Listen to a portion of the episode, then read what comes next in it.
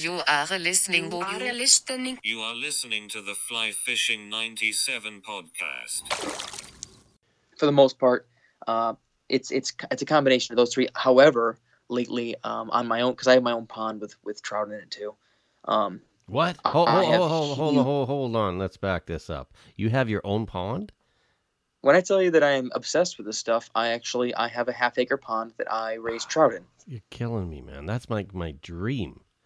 Yeah, So what do you got? I go there? to great lengths to make sure that my, my trout are happy, fat, and healthy, and, and that they love dry flies. Do you feel guilty catching them? A little bit. Um, maybe after the fourth or fifth time. You know, How- uh, what I'm do you got in there? conscious about weather, about my weather, about um, the water temperature, about all these. You know, like I, they, they inevitably are with the goal intention of harvest, but uh, to harvest them. But I don't, I don't harvest them unless somebody else. Like, I have friends who who will eat fish, well, my fish, and and I can offer them the. This is my way to get them hooked on fly fishing, essentially. So like That's my cool. pond is is barbless fly only.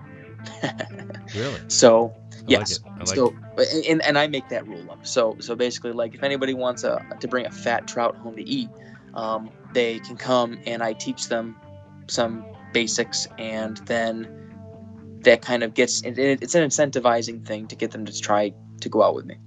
Welcome to the Fly Fishing 97 podcast, featuring interviews with passionate people within the fly fishing industry. We focus on guides, conservation, resort managers, gear, and talented fly tyers bringing usable information to fly fishers. The Fly Fishing 97 podcast is brought to you by The Fly Crate. TheFlyCrate.com is your source for all things fly fishing. The Fly Crate offers a monthly fly club. We select patterns every month for your home waters. With membership, you'll receive flies created to match the hatch in your area, along with the Fly Crate's guide magazine. The convenience of having flies delivered right to your door. Some sweet stickers. Discover new patterns and start stocking your fly boxes now. TheFlyCrate.com. Here's your host, Mark Hopley. Support for the Fly Fishing 97 podcast is brought to you by Manscaped, who is the best men's below the waist grooming champions of the world. Manscaped offers precision engineered tools for your family jewels. Manscaped just launched their fourth generation trimmer, the Lawnmower 4.0. You heard that right, the 4.0. Join over 2 million men worldwide who trust Manscaped with this exclusive offer for you. Listeners to the podcast get 20% off and free worldwide shipping with the code FF97podcast. That's FF97podcast is the code at manscaped.com. Welcome to this edition of the Fly Fishing 97 podcast. Really happy you chose to join us today, and we're going to head out to Ashville, New York. We've got Colton Orbaker on the line from Twig and Timber Outdoors. He is a guide, teacher, media creator, avid tyer, and he posts a lot on Instagram, all the socials. You got to check it out. Colton, thanks for coming on the podcast, man. Absolutely, you're the man, and I just appreciate always getting a chance to talk to you. Well, we we got so much we can talk about because I always enjoy chatting with you because uh, I know how passionate you are. I know how much time you spend out there on the H two O. Um, let's let's talk about you know how did you get into this thing we call fly fishing? Like, where did your journey start in this? So, so fly fishing in general is kind of like a, it's a pretty broad one, but for me, it's it. Uh, my my grandfather uh, grew up in the Catskills a- little bit and or close by, and so um, he always had cane rods and stuff around. So um, he he pretty much got my feet wet. Um, in fact, that was the first rod I ever had was from him, and and um, it was nice. It was a it's a salmon rod and uh, almost a nine foot cane salmon rod um, that I learned to cast on and I think that's kind of where my affinity came for or came from for uh, dry fly fishing. But at the same time, um, I'm constantly trying to push everything I do, whether it's on the bench, whether it's film, whether it's whatever um, in the classroom, and so that's where my development into different nymphing styles, techniques, and also educating on the water and educating online kind of came from, and so always trying to push the boundary and, and Mm. that's the one fun thing about fly fishing for me is kind of like you know i've always hunted and fished the majority of my life, and so um, fly fishing is one of those things where it's kind of like the I call it the archery of the of the fishing world, where sure I could go out with a spin rod and I could throw worms or I could throw power bait or I could do this that or the other, but it's kind of like the that intimate connection you can get with fish. It's that intimate connection you can get with water that's a little different, Mm. and uh, and and and always making something a little more challenging on yourself. Like you know, I could go and nymph a certain way, but what if I could catch the fish doing it this way? Right. Or what if I approached the run this way? Or what if I got chest deep in the water and tried to cast a, um, a, you know, a, a, a size 10 stimmy instead of doing what I've always done, you know, every every run every time. So that's that's what kind of draws me is constantly getting better and constantly innovating to myself. I like that analogy with archery because I've I've actually it'd be interesting to kind of do a, a crossover like okay how many people that fly fish are actually into archery or bow hunting? I suspect there's quite a, quite a few actually. What do you think? I I mean yeah I mean if you I think if if you're into the outdoors in general you typically get good crossover. But f- what I see with clients is that most of them especially I love taking first timers because typically uh, you see a different perspective Hmm. and it's fun also landing first fish and stuff from everybody um, but typically there's good crossover but I do notice that if you like to push yourself that's where you see people uh, taking risks in doing things like skiing, snowboarding on different types of peaks out in the east here, um, or, or out west, way out west. Um, I think it's just that it's like an adrenaline rush, but a safe one. um, but also that there's there's some people, especially now, it's a niche thing. But um, getting into fly fishing because of its uh, close relationship with like all things popper or all things uh, old school, vintage, retro, whatever you want to call it. Um, it you see guys wanting to wear five panel hats again and, and wear and carrying tin cups with them and and wanting to uh, camp uh, and, and eat streamside whereas for a little while it was always about pushing new tech now it's about reconnecting to what made fly fishing cool Hmm. in a vintage era yeah that's especially with new guys that come in That's well put. So let's talk about who your influences were. So as you started this obsession with fly fishing, if you had to look back on your journey, Colton, who who would you cite as um, you know, hey, I learned a lot from this person, or um, you know, who who kind of mentored you along the way? Quite honestly, I, I, I'm pretty. I mean, there there weren't many people locally. There are a couple really good local uh, guys that that have been around the block, you know. But frankly, it's I'm pretty much self-taught for the most part, with the exception of the, in the early stages. Um, my my grandfather early on, but then after I kind of I wasn't able to go out with him anymore. It was kind of like um, I pretty much did online research. I watched the, the craft done uh, in video. Um, this was before YouTube and everything. I kind of sought out different uh, shows and things. Uh, I got to give props to you know the the new fly fisher back in before it was as influential. Tom Rosenbauer's podcasts back in the day, um, mostly self taught, and uh, that's where I think this blending of, of techniques and forms comes from for me. Is um, but I also implore anybody to do that. Like you know, frankly, anybody who wants to, to like read good books like Devin Olsen's book on nymphing, or or um, you know, uh, Daniel's book on nymphing, or uh, watching good content online, or or basically do your own research. But at the same time, like your water systems are different than those that are in those you know on TV or what. Like especially for me, like none of the streams that were near me resemble anything you see on TV. Even some of those other great streams in like El, you know, some of the stuff in Labrador or out west in Montana, Right. like Bozeman looks nothing like like near me. So I kind of had to improvise and figure out what the core essential stuff was that was important in those techniques and how that can be im- implemented in a in a specific context for me. And and I think you know that's people ask all the time whenever they come they're like well i watched this this and this and why, why don't you do it this way and i say i, I tried it that way but Mhm. our our our our shelves are different our gravel's different our uh, stream width is different our overhanging limbs are different Yeah. uh, you know our water flow is different our stains different there's all these different things that are slightly different anywhere you go so that it's kind of hard that's why I suggest anytime you go anywhere is to, to, to find a local guide um, who knows what they're doing, um, truly knows what they're doing, and doesn't just go through the motions.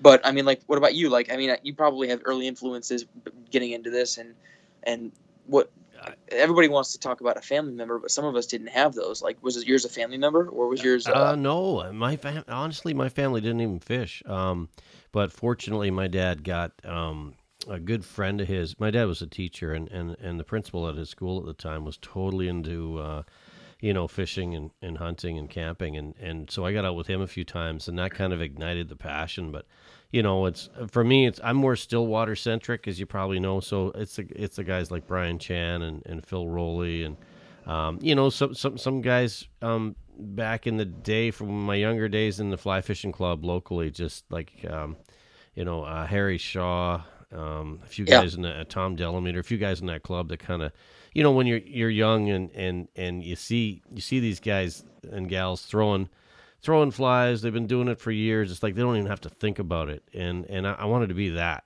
that you know where it's like it's just kind of intuitive. But there's so much to know, so much to learn. But I yeah I kind of like the way you turned that on me because I had to think about that.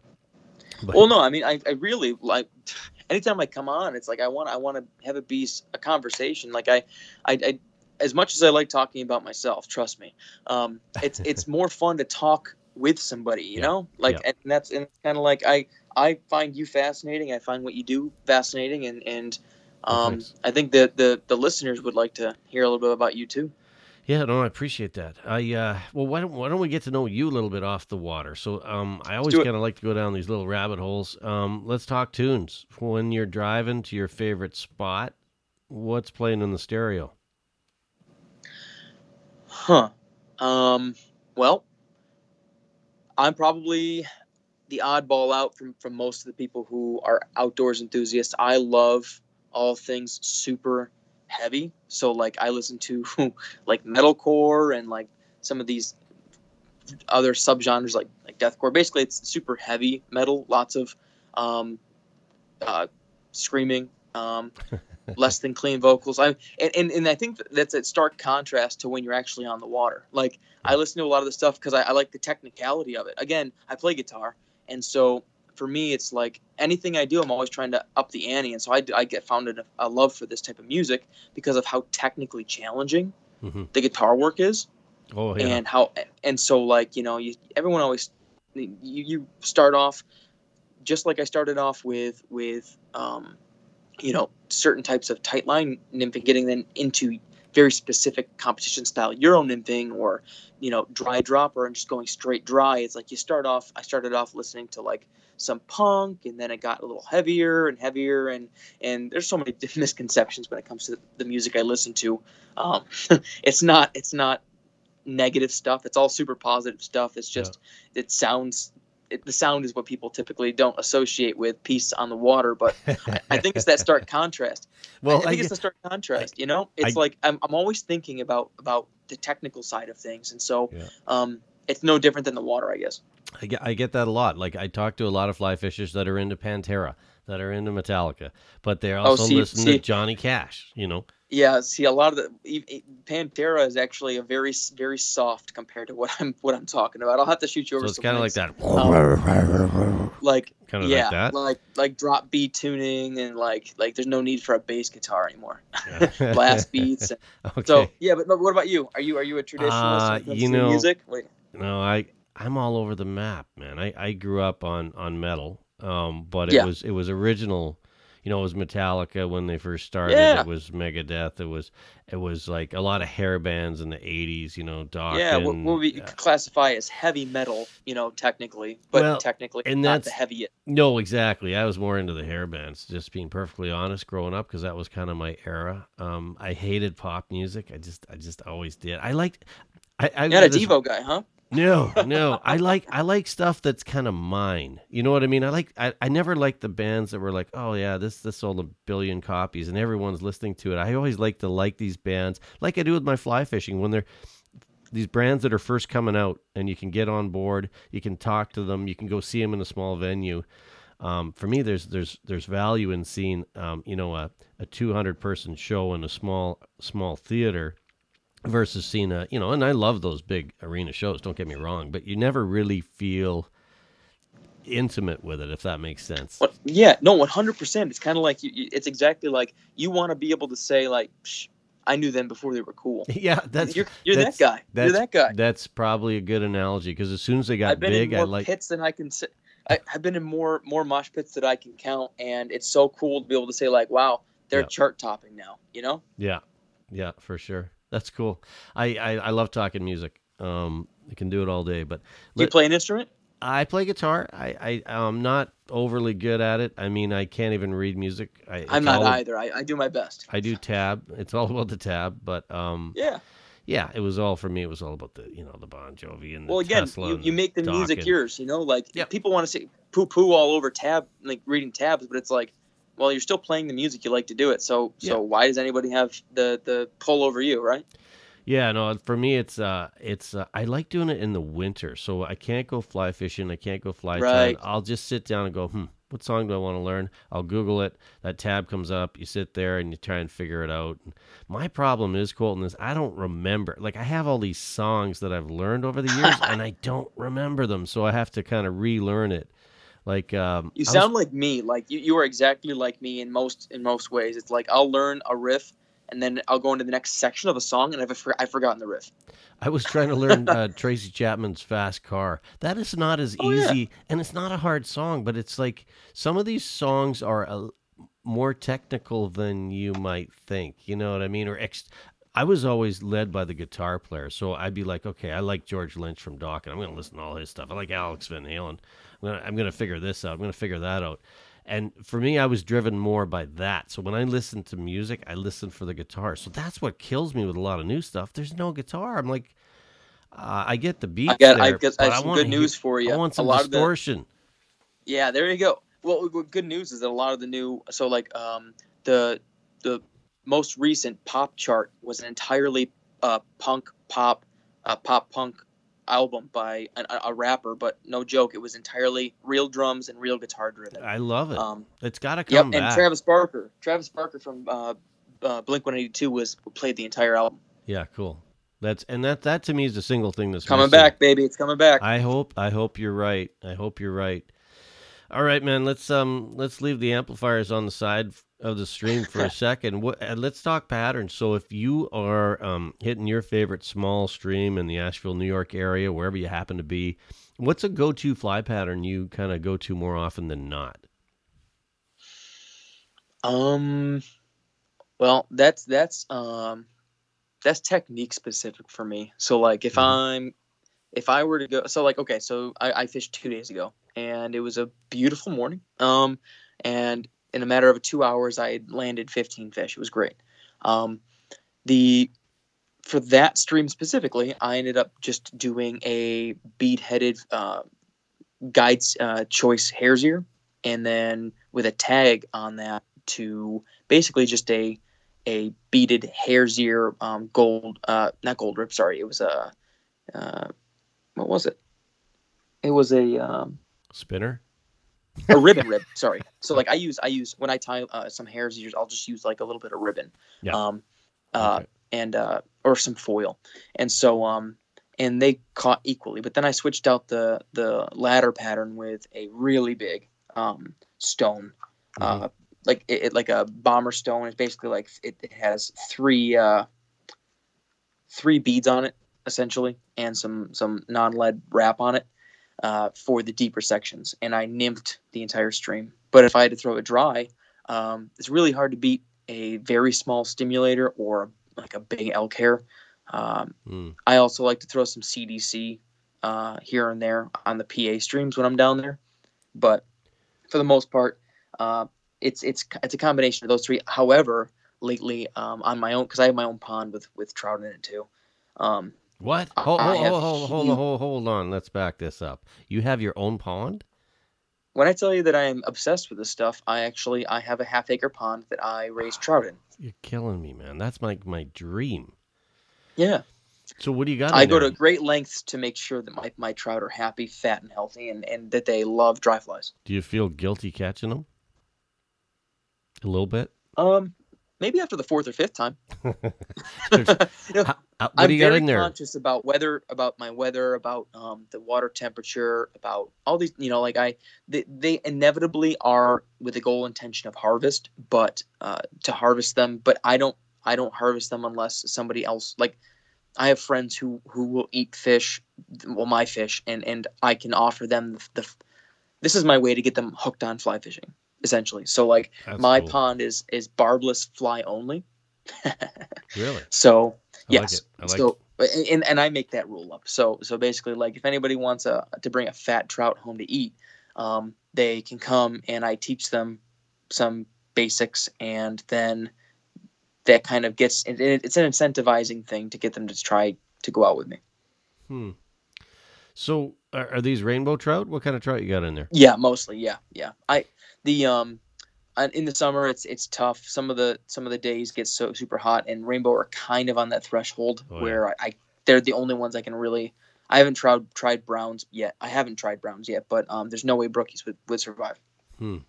So what do you what do you feed them? Pellets? Well, actually, I don't have to. Um, I have nasty hatches. I have nasty, um, uh, like sulfur hatches on my pond. Really? and there are um, like I have tons of of uh, tadpoles Yep. that uh that they crush. Um, Really? And so- so that's something I yeah. always wondered. Like, do do trout eat tadpoles in still water? Because I I've been told they don't, but I obviously they do. well, let's just say that when I when I say I, the there are no predators in my in my pond, so I have probably I don't know two dozen big bullfrogs, Right, um, right. and so I have hundreds of thousands, maybe tadpoles. Like there are times where I'm I walk around along the banks of my and and they are just it, it's a black mass, Hmm. and by the end I know that the the um, attrition rate is bad, but by the end of the season I don't see them anymore, and I don't have thousands of frogs, so they Yeah. go somewhere. So, but um, did you? I do I do occasionally on the colder days do toss in a pellet, but I try not to make them pellet fish. yeah. Do you um? Did, okay, so when you when you set out to do this, did you dig this pond? Did you was this pond already No. existing? It's already. So this was so I moved into the, into my home. Um, uh, this is the, I'm in the third year now here, and um, so originally had lots of perch, um, but I fished it all out, Yeah. uh, and I Good call. replaced them with with rainbows, and um, I try and add a couple big ones a year. Uh, it is it is not um, like they won't reproduce or anything in, in the pond. I, I do, however, in the next I don't know 15, 20 years, want to put a small stream nice. flowing because it's at the bottom of the hill. I can incorporate it with a few pumps, but dreams, right? Um, I, I love. I mean, you know what? You are living my dream out there. So you got the amplifiers going. You got the, you got your own backyard pond. I don't think I'd ever leave home. it, it's funny this year. So last year I probably fished um, equally the same number of days, but I was probably out at the house at a different stream. I don't know, uh, forty percent more. I there were afternoons where I, I totally would have normally gone to a stream locally and fished, but I stayed home and and tossed around. Uh, I tied these extended body um, like brown mayfly patterns that kind of uh, that I use um what's it called teddy bear stuffing for the wing, and they float forever. So it's a foam body, extended body fly Right. on a on a- with a um, teddy bear like stuffing as the like the wing, like I said, and I could toss that around f- from 6 p.m. to 9 p.m. and Yeah. then land a few fish, toss them back. Um, and I even caught no joke. I even caught because I have a couple of uh, triploid Asian carp in my in my pond for like keep taking care of the the vegetation and stuff. I catch a few of the. I, well, I have two of them. I caught a, one or two of them a couple times this season, um, on on the top. I that's amazing because I I try to fly fish for carp and it's it's not easy. It's not an easy game. But if, if you're there all the time, I- I've never seen a carp take a dry. That's kind of cool. Yeah, I it's I, and I was surprised because I but and, I- and it's funny because they're cool because when they hunt, um, if if they're if they know something's up on on the surface, you'll see them coming from like 15 feet away. It's like watching a waking giant. they they you'll see this big V coming, and you can you can almost sight fish them like like tar, uh, like bonefish. So did you buy this house simply because it had a pond? Um, I bought this house for many reasons, um, a multitude of reasons. One of which may have been that I have a pond. Hmm. Um, I have I have lots of property. I, I live close to loads of streams. Yeah. I live close to work. Um, I live in a good school district for my kids, um, and so there are there are many reasons. But I knew that this was the life I wanted to give my kids, and so Right.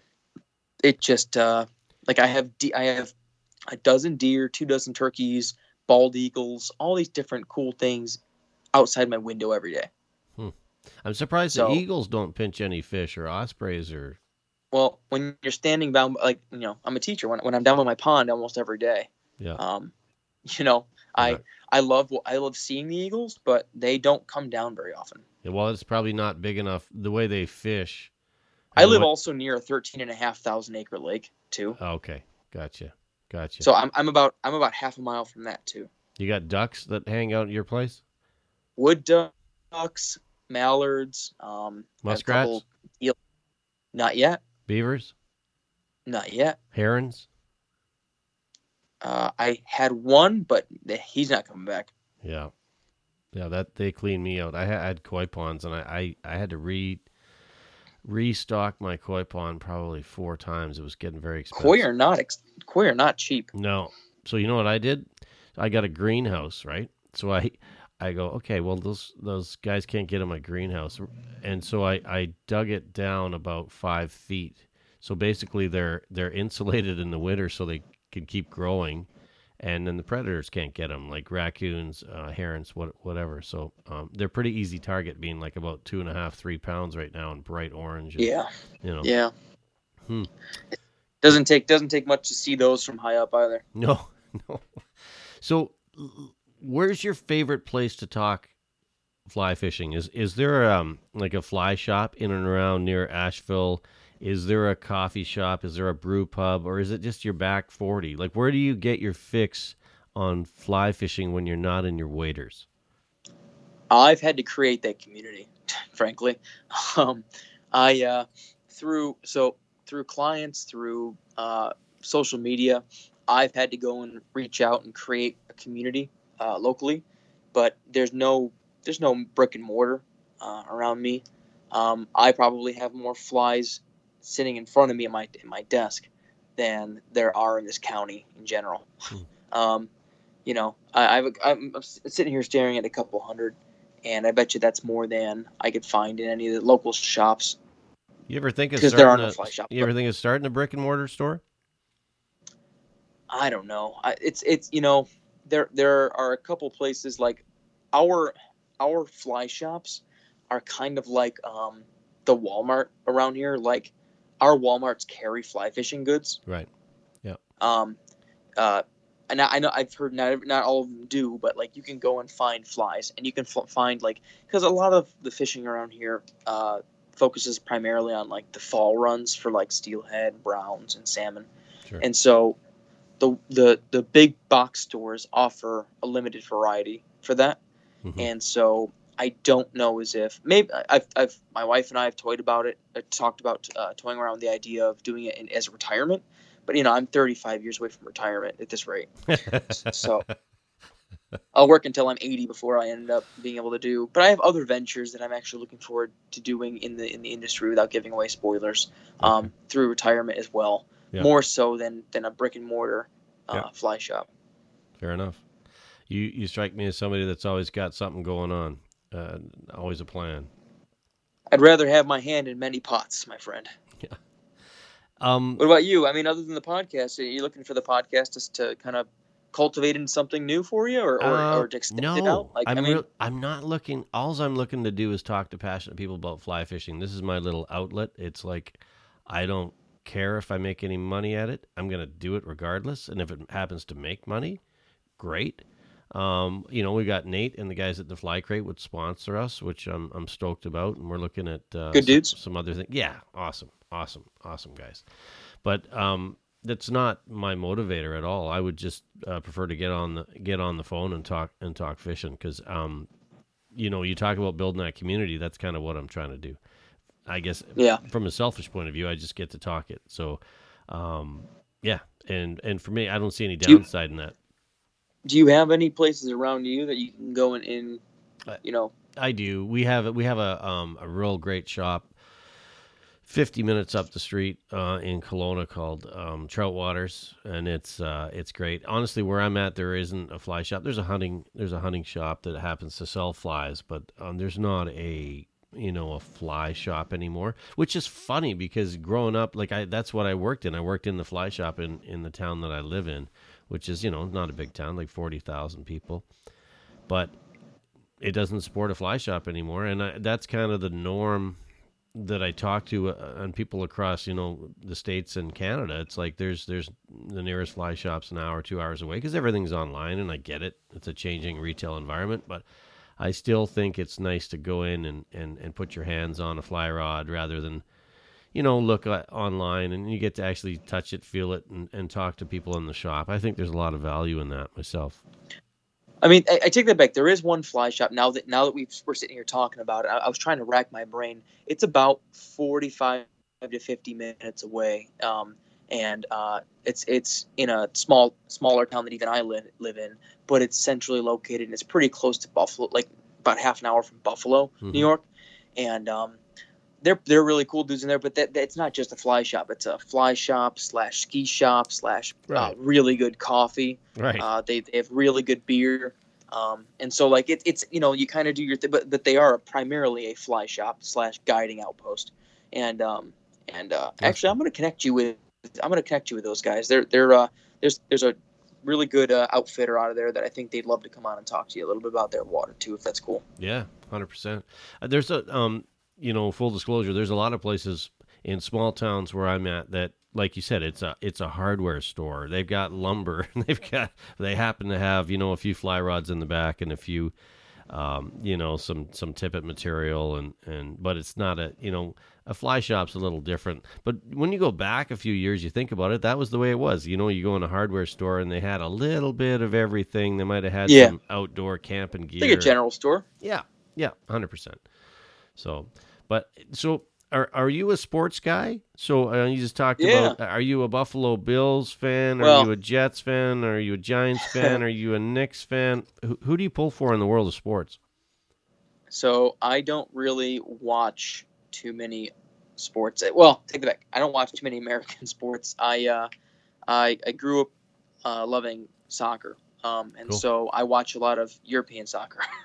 Yeah. um, if, if I if I watch sports, I'm I'm actually not on the like we don't have cable. Um, I watch all the major like uh, tournaments, but frankly, I I it, I don't. Uh, and I watch quite. A, I follow some of the some of the major leagues like La Liga and stuff like that, and, and the EPL. But I don't really watch. But if I had to say, I do like I do like hockey, and I am a Sabres fan. Okay. So, um, which was was not a very good fun thing to do this year or to be this year. Uh, you guys will be just fine. Who who's your uh, who's your go to in soccer? Like, what's the team you root for?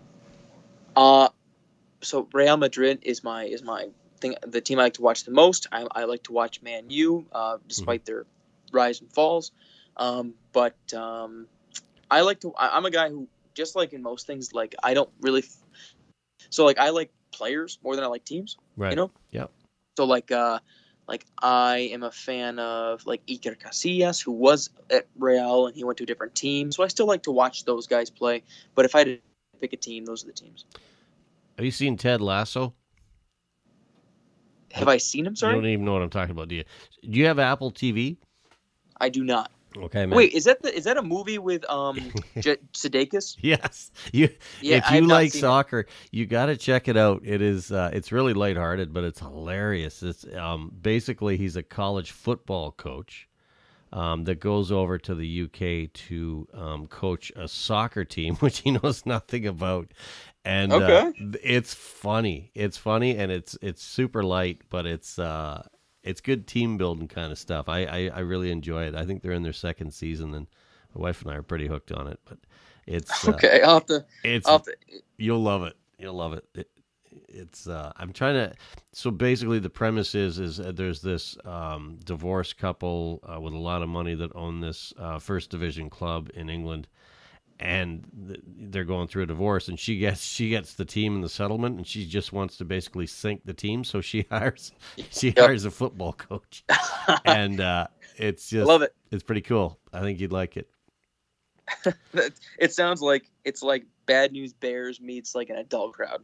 Yeah, it's uh, yeah, but it, I just yeah. Anyway, it's uh, I just found a lot of with with all the COVID stuff. You know, we've been we've been my wife and I have been watching more TV, and you kind of get into these series, and I just feel like I've been running through these series. We found this one last year, and I'm just like, wow, this is it's kind of refreshing. It's a little light and airy, which kind of needed. Yeah, I can't watch anything serious right now. No, me neither. even you know though even before before even 2019 i've always been a, a lighthearted sh- show guy i just my, life is so stressful in everything you do why tack on more stress and Yeah. or more like even like my wife loves horror movies Yeah, my kids too, and I'm just like, I don't want to be freaked out. I just want to relax.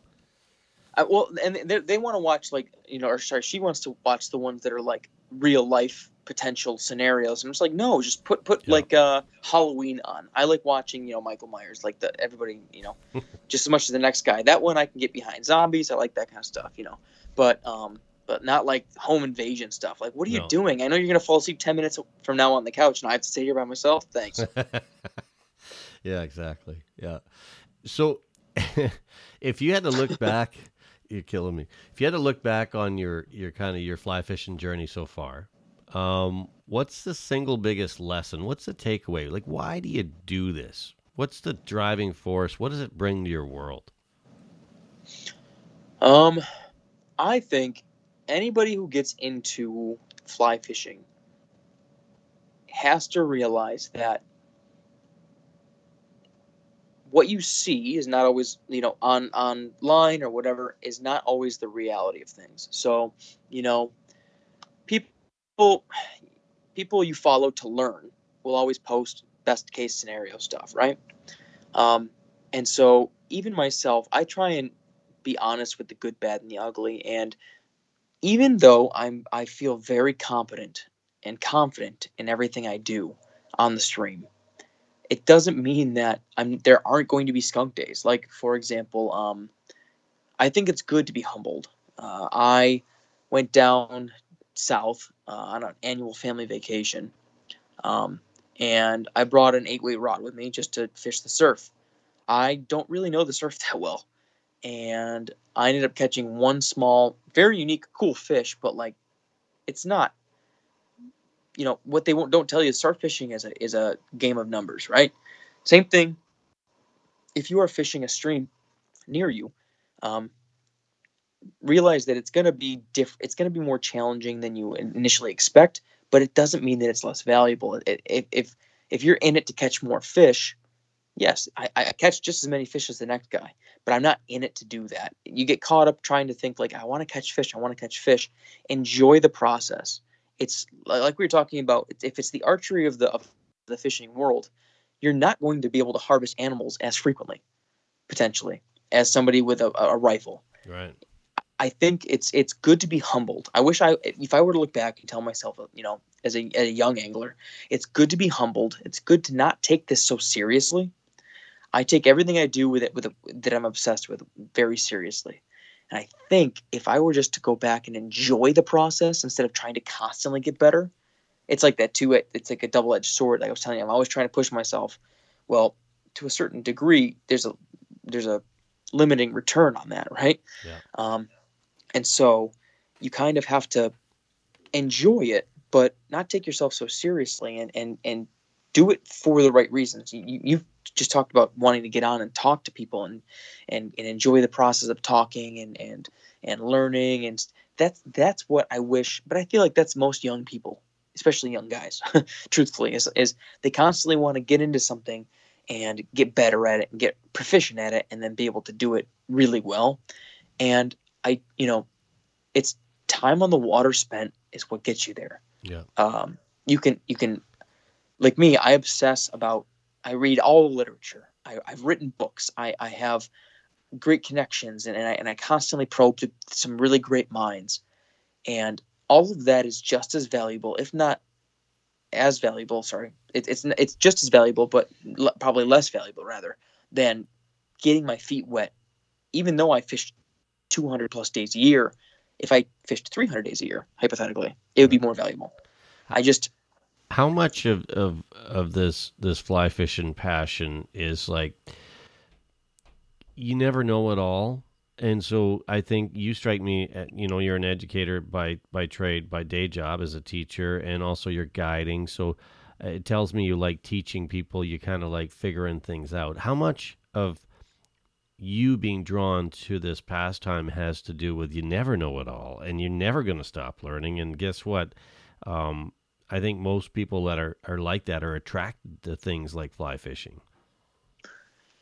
You know, full transparency, I, I, I love that aspect, but the prime, but primarily whenever I'm guiding, it's I don't get that too often because typically what happens is is you get anybody who's just starting up to intermediate will will get a guided trip.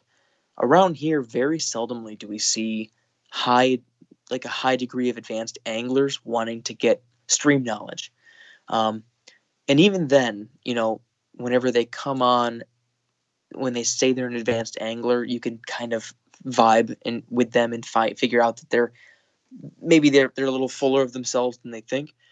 Uh, um, I like you, you know, I like I, I, hate to say it that way, but but um, and so I this sounds terrible. This sounds like I'm I'm, I'm the biggest condescending jerk, but it's not. The, I don't learn the art of fly fishing too often from when I'm guiding clients. However, I'm constantly learning new ways to approach communicating what to do, how to do things, and finding ways that, like like I said before, uh, I like when I see people developing their own skill sets.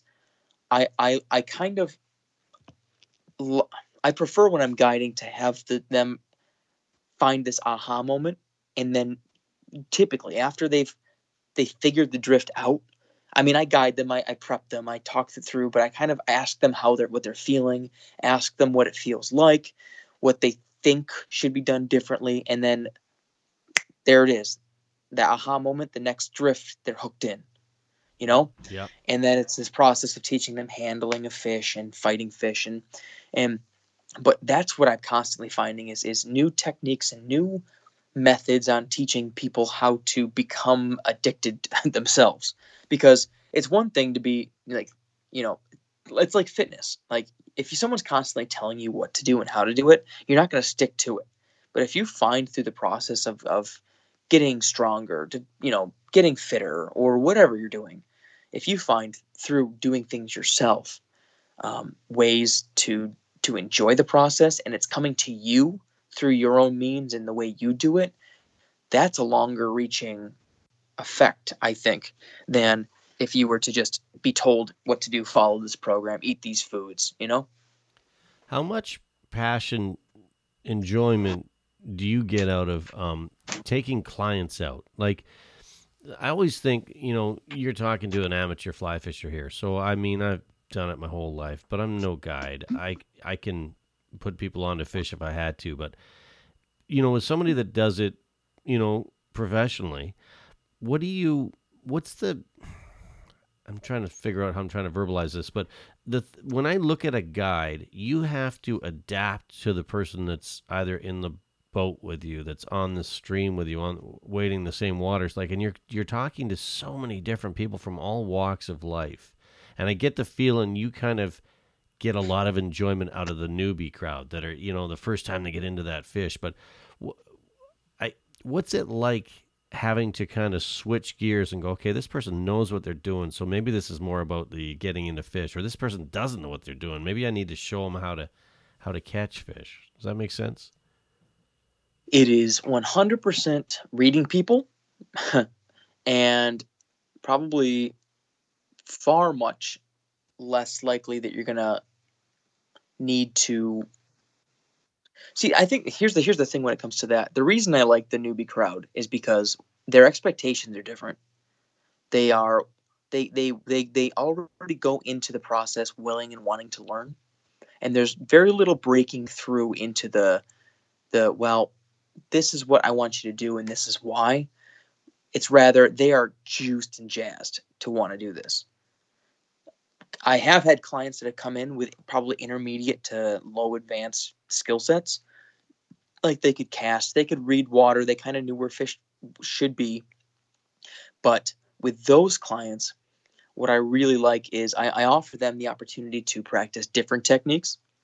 Um, so it's not just them throwing an indicator and dragging a nymph across the you know the bottom or dry dropper.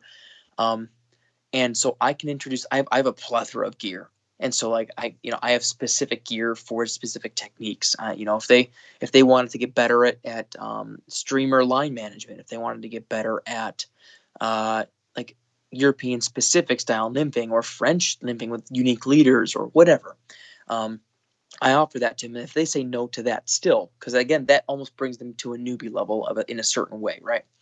Um, but if they say no to that and they just want to go out for fish, uh, there are two routes I go. Either I kind of explain to them that um, uh, other, you know, I can take them into unique and challenging waters.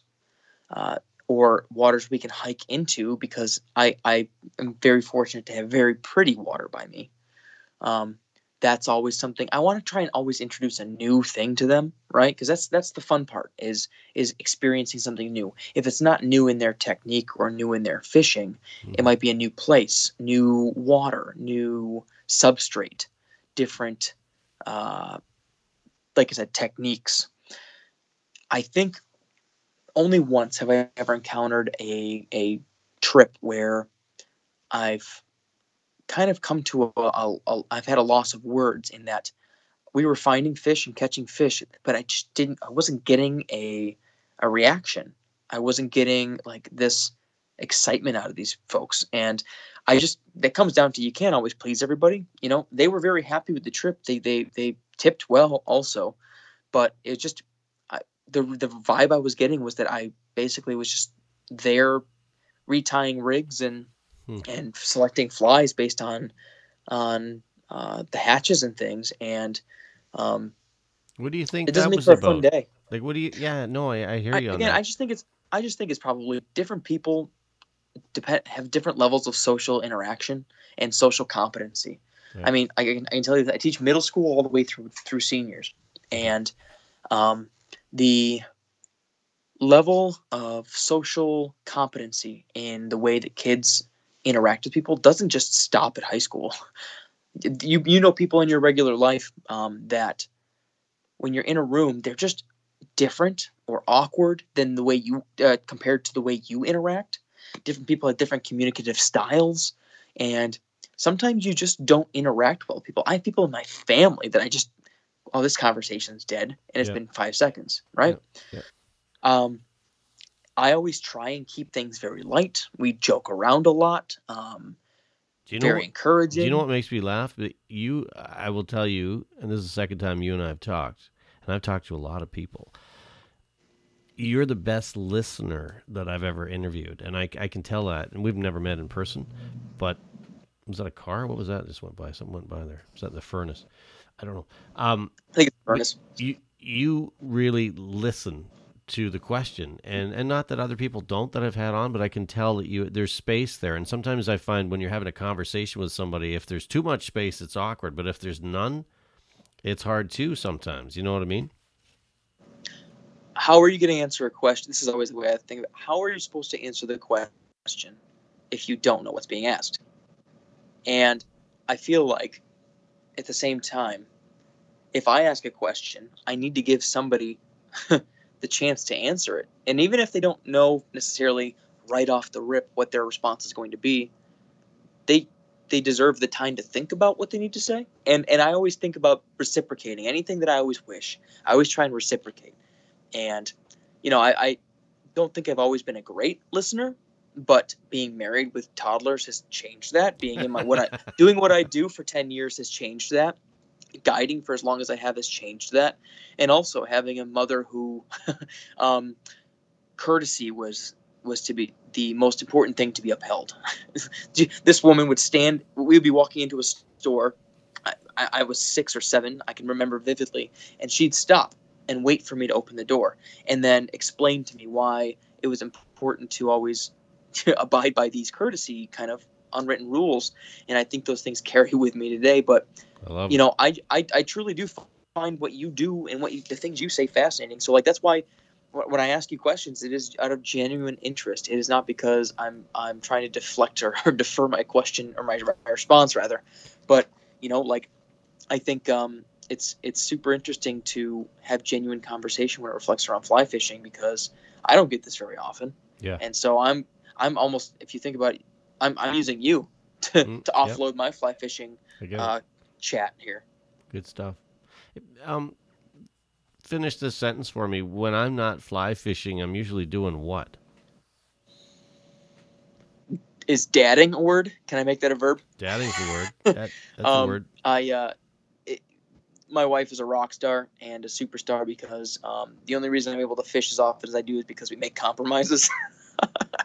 um, and so like uh, I, I take that back. During my kids both still take a nap, which is awesome. Um, my daughter's going into pre-K, so she's four. My son's two, and when they are napping, uh, I do. This is midday. It's too hot to fish, or it's too not quite long enough. I'll go to the gym. I like to go to the gym, and I like to play guitar. Um, but that's guitar, like you said, is kind of seasonal. Um, it picks up a little bit more in the winter, and in the summer, I'll pick it up. Maybe like I'll pick my guitars up maybe like once, uh, twice a month, maybe.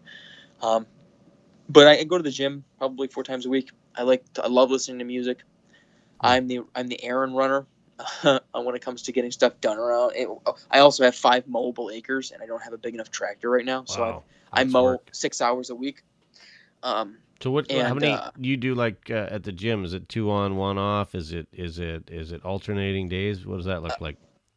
Well, I used to be six days a week in the gym, and I do active rest days and stuff. But with considering I have kids um, right now, that's kind of not possible. So I try and only go to the gym like three, four times a week. Like it's, it's I'll do like an like a, a push pull legs. Um, I'm I'm on right now. I'll do sometimes upper lower, uh, full body. I'll it depends on the weeks, but I try and just hit every part of my body twice, or three times a week.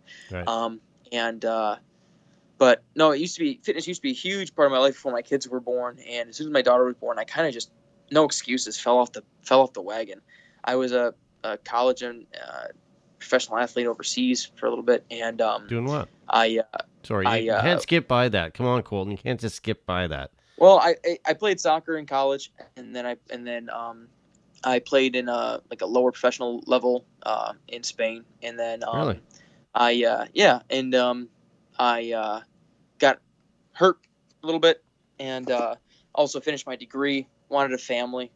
Um, it did. The lower levels don't pay as well as they as, as I needed them to, Right. and um, I uh, moved here to where I currently live. I'm not originally from here, um, and uh, Hmm. yeah, and then so I, I just I, I finished my degree and I started teaching about ten years ten years ago. I started teaching. Um, I'm not old. I'm, I'm I'm 30. I'm not like you know. So it's it's Just out of I- I- curiosity, what, what, why Spain? Like, you know, if you're going to play professional soccer at any level, um, why, why was it Well, Spain?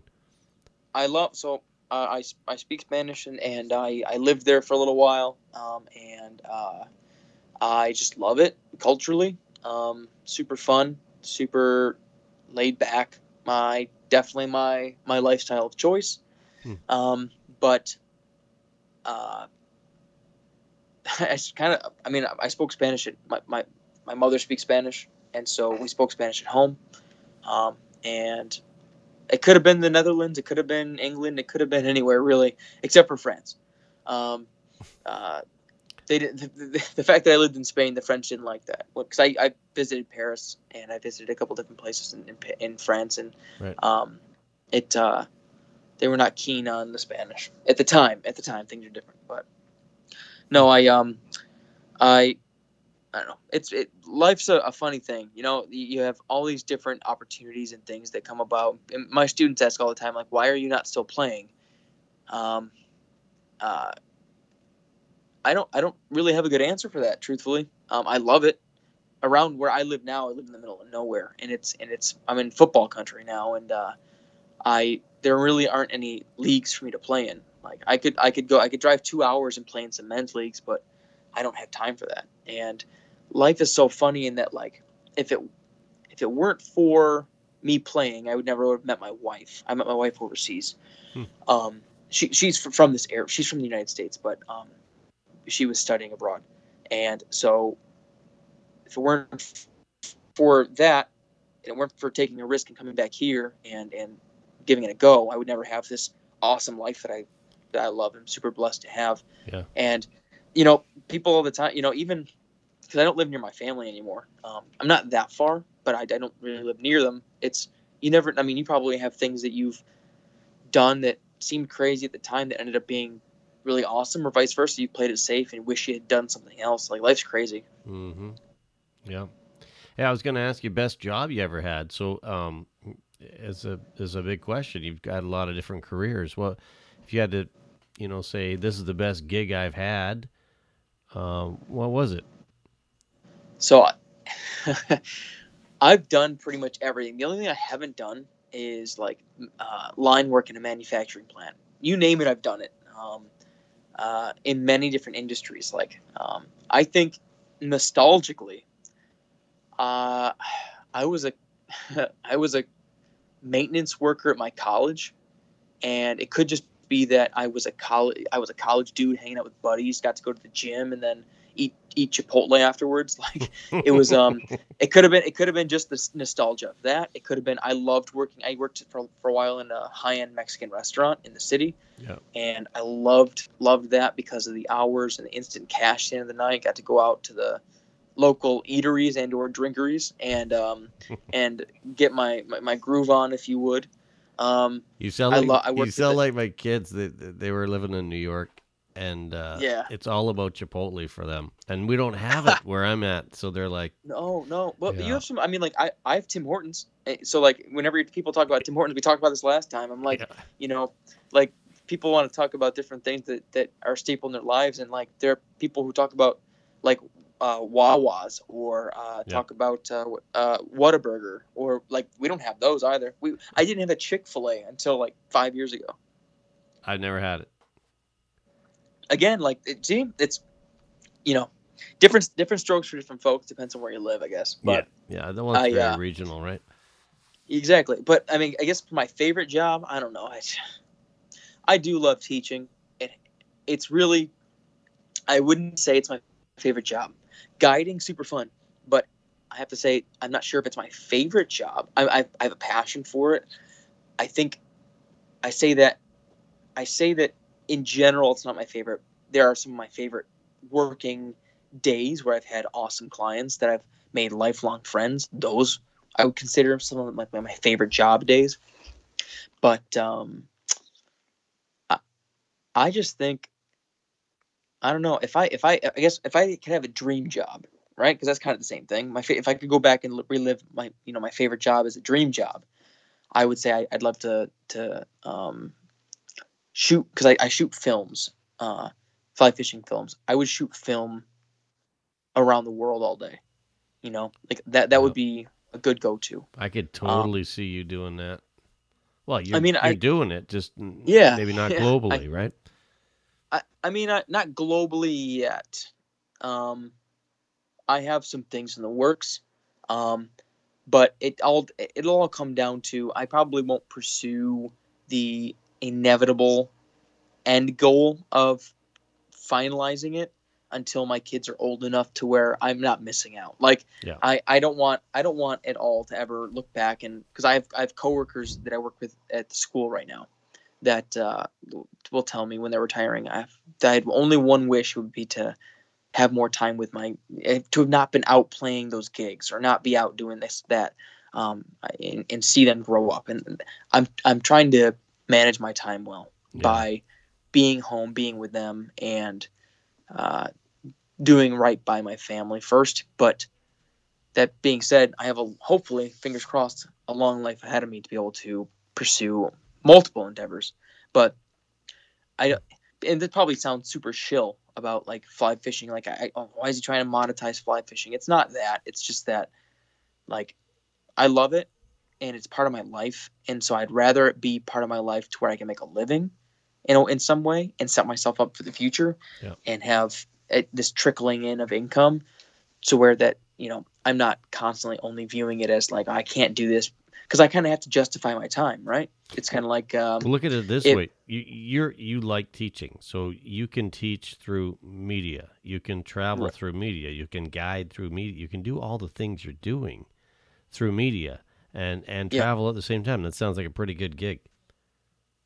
Yeah, but there are always going to be those naysayers that say like, well, you know, it's probably the same thing when, when people, you know, whenever you talked about, you know, um, the fly crate stop stepping in to help, um, you know, you do what you do and make it possible. People are like, oh, you know, selling out. It's like, no, it's just you kind of have to, you, you have to do it a little bit in order to make sure that it's possible, you know. Right. And there are only so many hours in a day, and if I'm going to, and if I'm going to, uh, you know, create content and take away that time from because if it weren't that i'd have to go get a, a job serving tables or something Right. to make ends meet you know like as much as people want to think that teaching pays the bills um, it doesn't do as well it doesn't do it as well as some people would think um, and so you know it it, it uh, I would kind imagine. of I would imagine. Sorry, I- I would imagine it affords you time, though, right? It affords you time in the summers when you're not in the classroom to chase those fish and guide. Yeah, and, and that's that's the the nice part. The the thing that people forget about though is, and it sounds like I'm I'm complaining, but I, that's never my intent. Um, but the thing people forget is that like, it, I'm a 10 month employee, but we don't get paid for that time. So it's kind of like, you know, people want, you know, I I, I got into teaching because I, I wanted that time. I'll never miss a thing for my kids. I'll, I'll always have summers to do things with them, to, to be there for them, and and my wife the same. She's a teacher as well. Um, but with that, I mean, I, I expected to always have a summer gig too, be, to, in order to pay for bills over the summer. You know, Right. um, so I mean, like I'm I'm I have, I have a master's degree and and multiple like global certifications in language and in pedagogy, and um, you know, comparing comparing that to the other people who get master's degrees, we're not paid that well. What's But- what's pedagogy? What what is that? uh, uh, the, the method of, of instructing your content um, across different mediums and to different people basically so methods and and and um, like I, i've re- i've written a research thesis and i've done all these things in how to implement certain things in classrooms for certain kids basically Okay. um, and uh, long story short, like it's um, I knew going into teaching that it wasn't going to be something that made me a ton of money, but I'm affording myself the ability to be a good dad easier than somebody who would have to take a time off or get out of work early to do so. You know, Mm-hmm. and so I bought into the lifestyle in order to make sure that, like, you know, when my son or my daughter, my daughter's super interested in going on the on the water with me. So, like, anytime I catch fish down at the pond, she wants to go check it out, look at the colors, and Mhm. and asks me all these questions. And it just it's it's super touching. It is the most incredible thing in the world. Um, but and if I could do that with them and find a way for it to help pay the bills, then I don't see why that's a big deal. Going coming full circle again, I guess, to Right. to the monetization aspect of things. But it's um it's an odd, strange life, but it's a beautiful one. That's for sure. Uh, I, I I'm getting a kick out of chatting with you, man. I I, I want to take it back to the water a little bit. In that, um, Do it. wh- what's your? I want you to paint a picture for us. Um, your dream day, your perfect day on the water. What does that look like? Uh, are you fishing some small streams? Are you nymphing? Have you got a cup of coffee in your hand? Um, what species you chasing? Paint us a little picture about your perfect day. You wake up this morning. What does that look like? Um, I'll probably keep it realistic because there, there. I mean, I think the last time we did one was a steelheading day, and so I'm gonna, I'm gonna not do a steelheading day. You'll have to go watch that episode or listen to that episode instead if you want to hear uh, a comedic steelhead day. Cross promotion. I like I like the cross promotion. I'm just saying that you know, like when in Rome, you're already on the streams. You might as well just like you know subscribe to this and and, and listen through every single one of them for this quality content you're getting. Um, but uh, Checks in the I guess mail. for me, yeah, right. Um, I so so I'll say like if I had a dream day tomorrow, um, I don't. I'm not able to get out for very long. So for my dream days, I, I like to get up, um, uh, probably about five or four thirty, five o'clock. My my I have a beautiful little freestone, uh, maybe 15 minutes from me, that is seldom fished, especially with a fly rod. And um, the fish are typically like you know six inch to, I we have caught 14 or 15 inch fish in there, but that's it's a, it's the, stream is no wider than 10 feet maybe, um, and it's beautiful hiking through the gorge down down into the, the ravine and um, I, I, there's just something about it. I don't, I don't really I don't know how to explain it. It's the colors are perfect. The the the markings on all of my fish are perfect. That there's nothing that could beat it. And I'm not fighting crowds. I'm not fighting um, wind. I'm not fighting anything. It is just a dry fly fisher's paradise. I can catch 30 fish a day with with a nymph. I can fish a one weight and it's and it's a, a load of fun. I carry you can carry a tin of flies, you can carry a, a bag of flies, whatever you want to bring. There's no possible way to take a bad picture. It is just the the greatest uh, morning I can have. And truthfully, um, I'd probably just fish it for the morning because I get I'm as I'm getting older. I'm not old, but as I'm getting older, I'm finding more pleasure in small, acute um, adventures and I would love, love, love to have that same day over and over and over again with my kids and have them come with me and splash around or, or to get get a feel for the for moving water. Um, it just that that seems sounds like to me like the perfect day. Um, followed up by probably like 16 or so pounds of sushi. what do you? Yeah. Is there some sack? Is there I love sushi. Is there sake involved? What's the drink at the end of the day? The drink at the end of the day. Um, so I would either have to go with. I have three options, and this is cheating. I understand, but I'm talking. So, um, uh, I would either go with.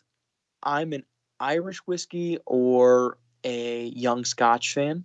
Um, so something maybe like two fingers of that neat um, it could be a. I'm a Jameson fan, but I like a Tullamore Dew or something along those lines, um, or a gnarly, unfiltered, stanky, gnarly, uh, un, uh, uh, farmhouse soured ale um, that tastes like a like a mammoth fur. Sounds really good right now. Mammoth fur. Um, that's, that's that's how I kind of or like a, it smells You know, like wet dog. we but it's call that. You know what we call that? Barnyard. It's like it's like. Uh, Yeah. You want the the the whole horse. You know. It's I- it's just I, I'm all about Rank. wild ales and farm ales right now. Oh, the the the wet the, hay. Yeah. the wet hay smell. Yeah, the, Yeah. uh, the the gnarlier the better. Or uh, it's hard to beat a super really good classic uh, West Coast IPA sometimes in the summer. You know, I, I I love IPAs. I just find I can't drink that many of them. Uh, they're you know I don't know what it is. Well, you can. It's just depending on where you want to wake up. That's a good point. Good point. I'll leave. I'm leaving that alone. Um, hey, have you had anything weird happen to you in your time on the water since we spoke? Anything kind of like you know a wildlife encounter, or you know this this this person I was fishing with did this? You're not going to believe it. Anything bizarre? Um, been pretty tame. Not gonna lie. Like I, I mean, I I live in black bear country, and a black bear walk across my pond, or, or by my pond rather. Um, uh, just nothing but good stuff like eagles, and um, we don't have moose. We don't have. I mean, trying to think of the craziest thing. Like we've had a few accidents here and there. Like nothing, nothing serious, but there. I did get a picture so the stream I, I not the one I just talked about, but I do have a stream near me that's a that's a tributary that a buddy of mine sent me a picture.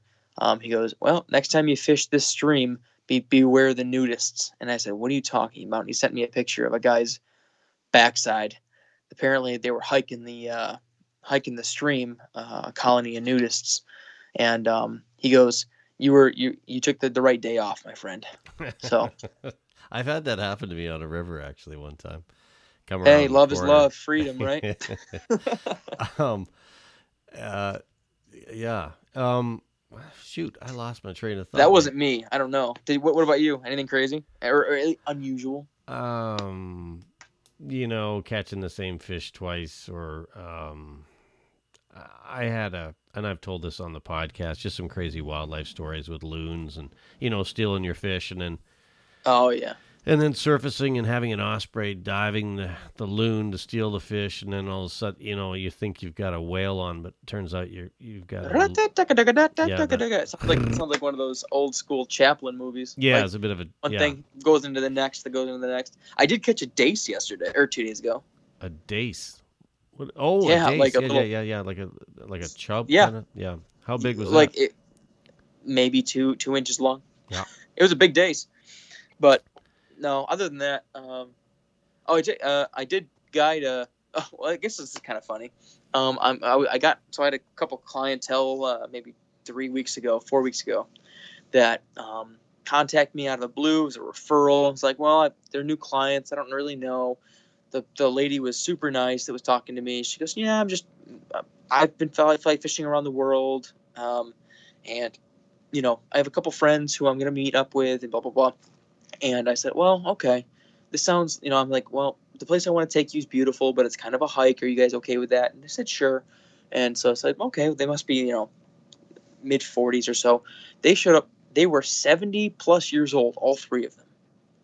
And why, this, the trip that I had planned was half a mile down the gorge, a few miles in, and then back up and out. And they were remarkable. They definitely were not ready, but they were remarkable in their sense of joy, jubilation. They were positive. They caught some fish. Yeah. And going back to what I said earlier too, she, despite fishing around the world, was not an excellent fish, uh, an, an excellent angler. Um, you know, uh, but was uh, it was a lot of fun. We caught uh, some smolt. We caught some rainbows. We caught a bunch of different stuff, and it was. Um, but they show up, and I and, I, and my jaw dropped. I said, "Oh, this was not the trip that I thought I was going to get." I cared for for four hours. I care. I I arm in arm link carried these two older women, and this the other gentleman had um, was they didn't have the right footwear. It was a mess, Right. but they had the, they had a blast. That's they- awesome. I love that. Nothing but positive things to say. They tipped very well, and I've got them booked for Steelhead this fall.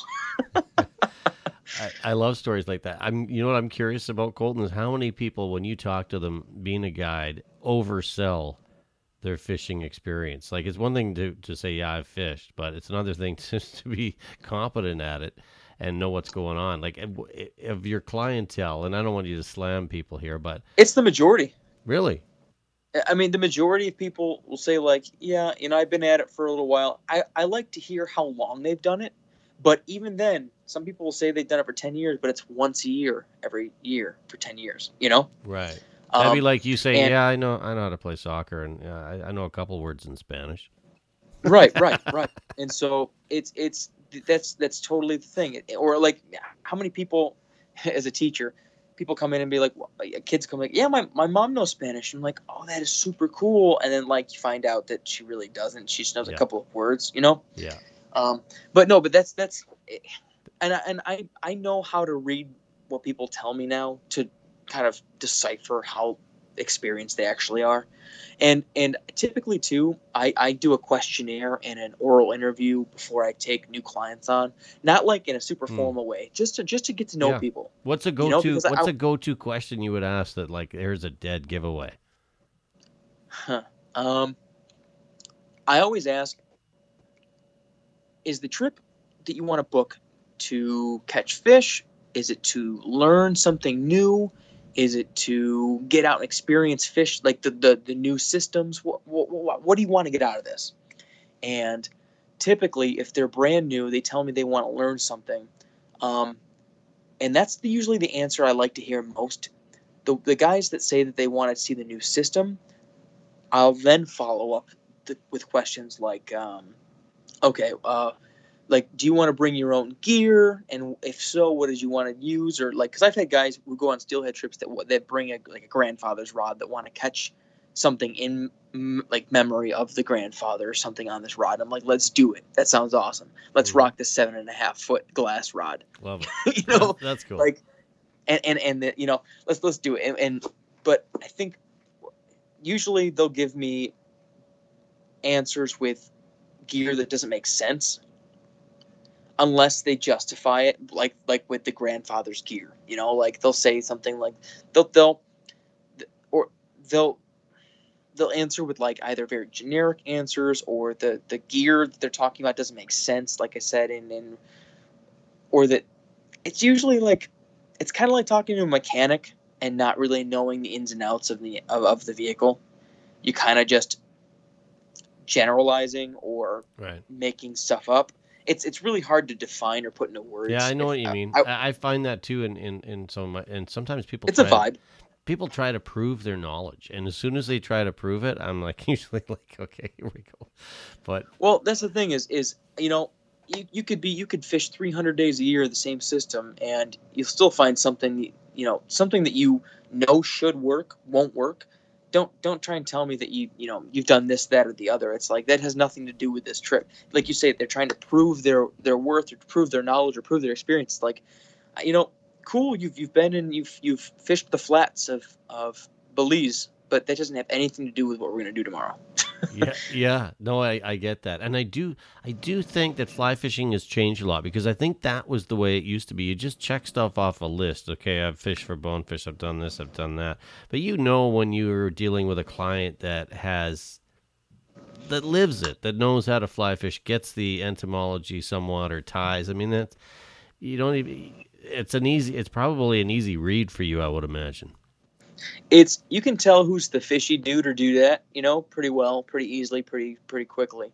Um, and it's sometimes it comes down to just body posture and and the way they interact. Like you know, sometimes you should be jazzed when you when you're getting on the water, like you know, excited. There should be an excitement. There should be, you know, I, I love one of the things I love love love about new anglers typically is they'll ask a thousand questions and I would rather be asked a thousand questions than have dead silence and have to fill the air with response with, with information, right? yeah Like, then you sound like a I- I tour love- guide yeah, well, I mean, I, I would rather have, yeah, yeah. Well, that's the thing is like, you know, if I if I have somebody who's not going to ask questions, I'm sitting there talking about like, well, this is why we do this, and and it almost sounds like I'm justifying what I'm doing, whereas like I would rather you ask me a thousand questions, and it, as random as they might be, that that I could talk and, and segue into and talk about technique through this means, or like, you know, give me hypotheticals. What if this happens? Okay, well, and and I do have my pregame raw raw speech, you know, when it comes to certain places we fish and like this is our exit strategy in case this happens or whatever. But I like the spontaneity. Like otherwise, you're just doing the same thing over and over again, despite being different fish, despite being different systems, different weather. It's kind of like, you know, because I'm not. I'll never fish. If I have clients, I never fish. I feel so guilty when they they ask me to show them technically how to do something because hands down I, I ask them like we, we try and find a different spot to do that because I it's happened before where I'll I'll showcase the technique and we hook a fish and I have to and I'm trying to pass it off and good people you know an angler knows like no that's not my fish I have to land the first fish of the day no thank you like that's not what I like so I never fish I just re-rig I give positive vibes I carry the snacks I um tr- you know instruct and and I'll let them do a few things to see if they can feel. Ask them questions. We talk about their lives. I get to know them, but um, it's most people try and oversell their their their ability. But I definitely, uh, when it comes to the uh, the questionnaire, it's more so not even like a questionnaire. It's like I like to have a conversation. How much? How much of your client clientele is repeat business? Because I would imagine a lot of these people do become like like friends, like fishing buddies. and that's the t- that's one of the tougher things I do a year is like I have so many repeat customers. The problem is, is I try. At what point do you, does a repeat customer just become a buddy? And at what point, like I try not to to charge people, but I still have buddies who will book days with me, and I'll find like I'll I do sometimes I have like an uh, uh, an automated system, but also a referral system. And I'll see my, my, my buddies will go through and they'll use the automated system and use different names. They'll show up on the day prepaid. And I'm like, what are you doing? Like, I would never charge you to fish. Like, like, and they're like, no, no, no, this is your livelihood. We understand, we understand. But like at the same time, like when I, whenever I'm, I have a paying client, I, I, I carry multiple rods pre-rigged and re-rigged, and I'm constantly tying. I, I tie, you know, 300 knots a half day, and you know, constantly swapping, constantly re- retying things and re-rigging, and changing weight and stuff like that. And so, like, that's that's what I consider the job. They show up with their own gear and they're like, "No, you're fishing today," and I'm like, "No, that's not how I operate." It's nice, it's kind, it's very sweet, but Right. Um, yeah. you know, but I try. I, I always think that if I do my job the right way, people won't come back to me. That I've never Right? I've never heard a guide say that, but I I get where you're going with it. It's like you know you get them Well- competent and and yeah, reading the water and and and and fishy, and then and then let them go. But I also think that if, like, you know, piggybacking off of what I said, yes, yes, I do mean that when I say it, but at the same time, being as good as you can be. Like, if I also do an excellent job, they can see the potential in learning new techniques. They can see the potential in really getting fishy. Like, it's one thing to know the spot, the hole, the run, and being able to do the one thing you practiced when you went with that guide. It's another thing to inherently show up to a, a new stream and dissect water with a variety of different methods and knowing in your gut that what you're doing should catch fish, right? That's what the end goal is for me with most of these people. And that doesn't take one trip, right? Yeah. And hopefully by and the way, when I say that if I do my, my job right, they shouldn't come back. This is after trip five, right? it's like they've they've come, they've, they've done their, their their due diligence and they've learned a ton of stuff. They're a pretty competent angler by the fifth time they've they've fished the system with me.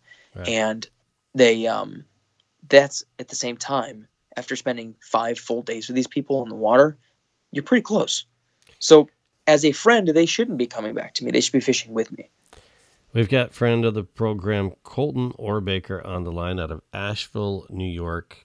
Twig and Timber Outdoors. He's a guide, teacher, media creator. Look him up on YouTube, on Instagram. What's going on, Colton, with Twig and Timber Outdoors these days?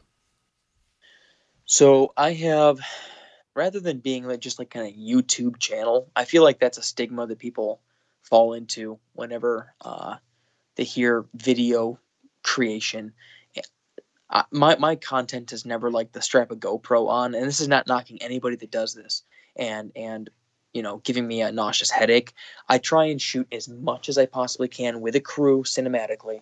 Um, in a way that showcases the system, the the the the, the obsession, the sport, and the um, and the craft as beautifully as I can in a way that's approachable.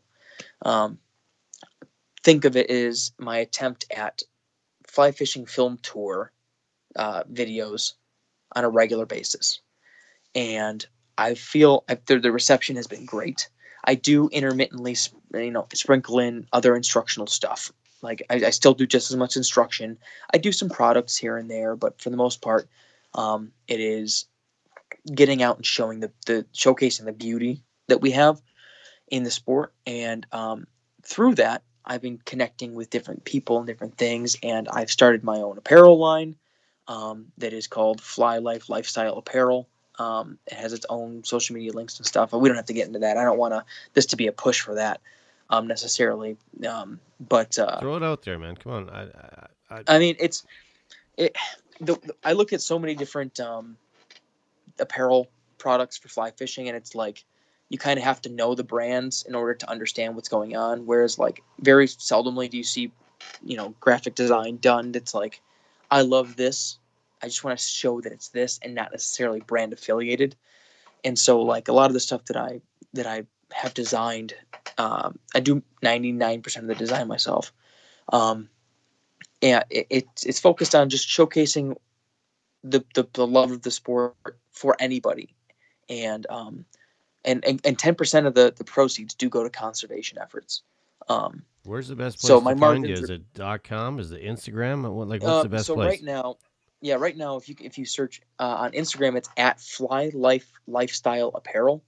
Um, on Facebook, it's the same thing, um, and um, we have a couple different stores, but the the one we we're using right now is uh is a Teespring store, um, and so I, I take ten percent of the the proceeds and they go to youth angling conservation efforts and um, uh, I'm working on one other one right now that is um, more general, but for the most part, um, it's youth uh, conservation and, and angling efforts. Uh, locally for for here, but also um, a couple national organizations. And um, in addition, and so my, my my margins aren't great, but it's more so about trying to give everybody the ability to do something cool and showcase what they like to do because.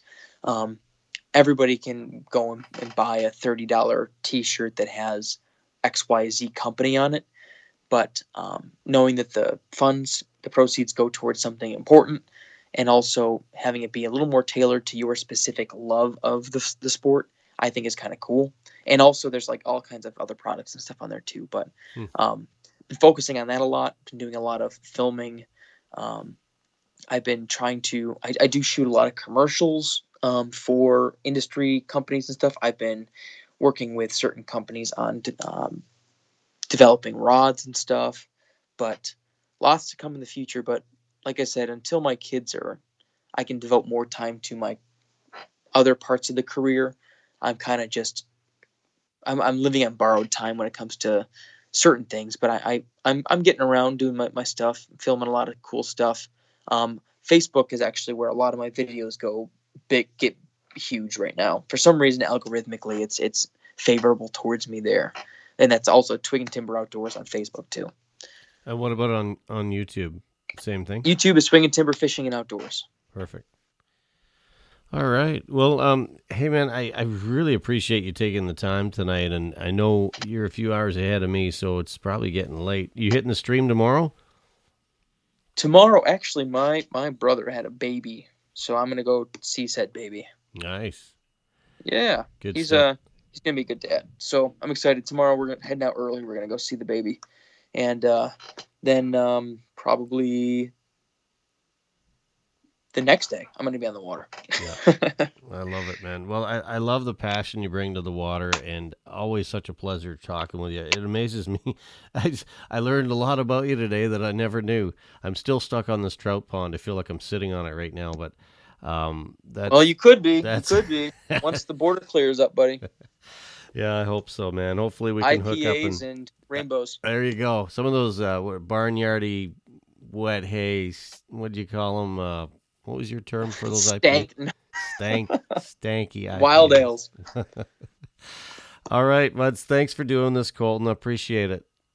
You betcha. We appreciate it. We've been chatting today with Colton Orbaker. Colton's out of Ashville, New York. Um, check him out. He's a guide, teacher, media creator, and he's got at Fly Life Lifestyle Apparel. The Fly Fishing 97 podcast is brought to you by theflycrate.com. Thank you for listening to the Fly Fishing 97 podcast. Your feedback matters. Let us know if there's a person or topic you'd like discussed. Email us at mark at flyfishing97.com. Until next time, tight lines, and we'll see you on the water.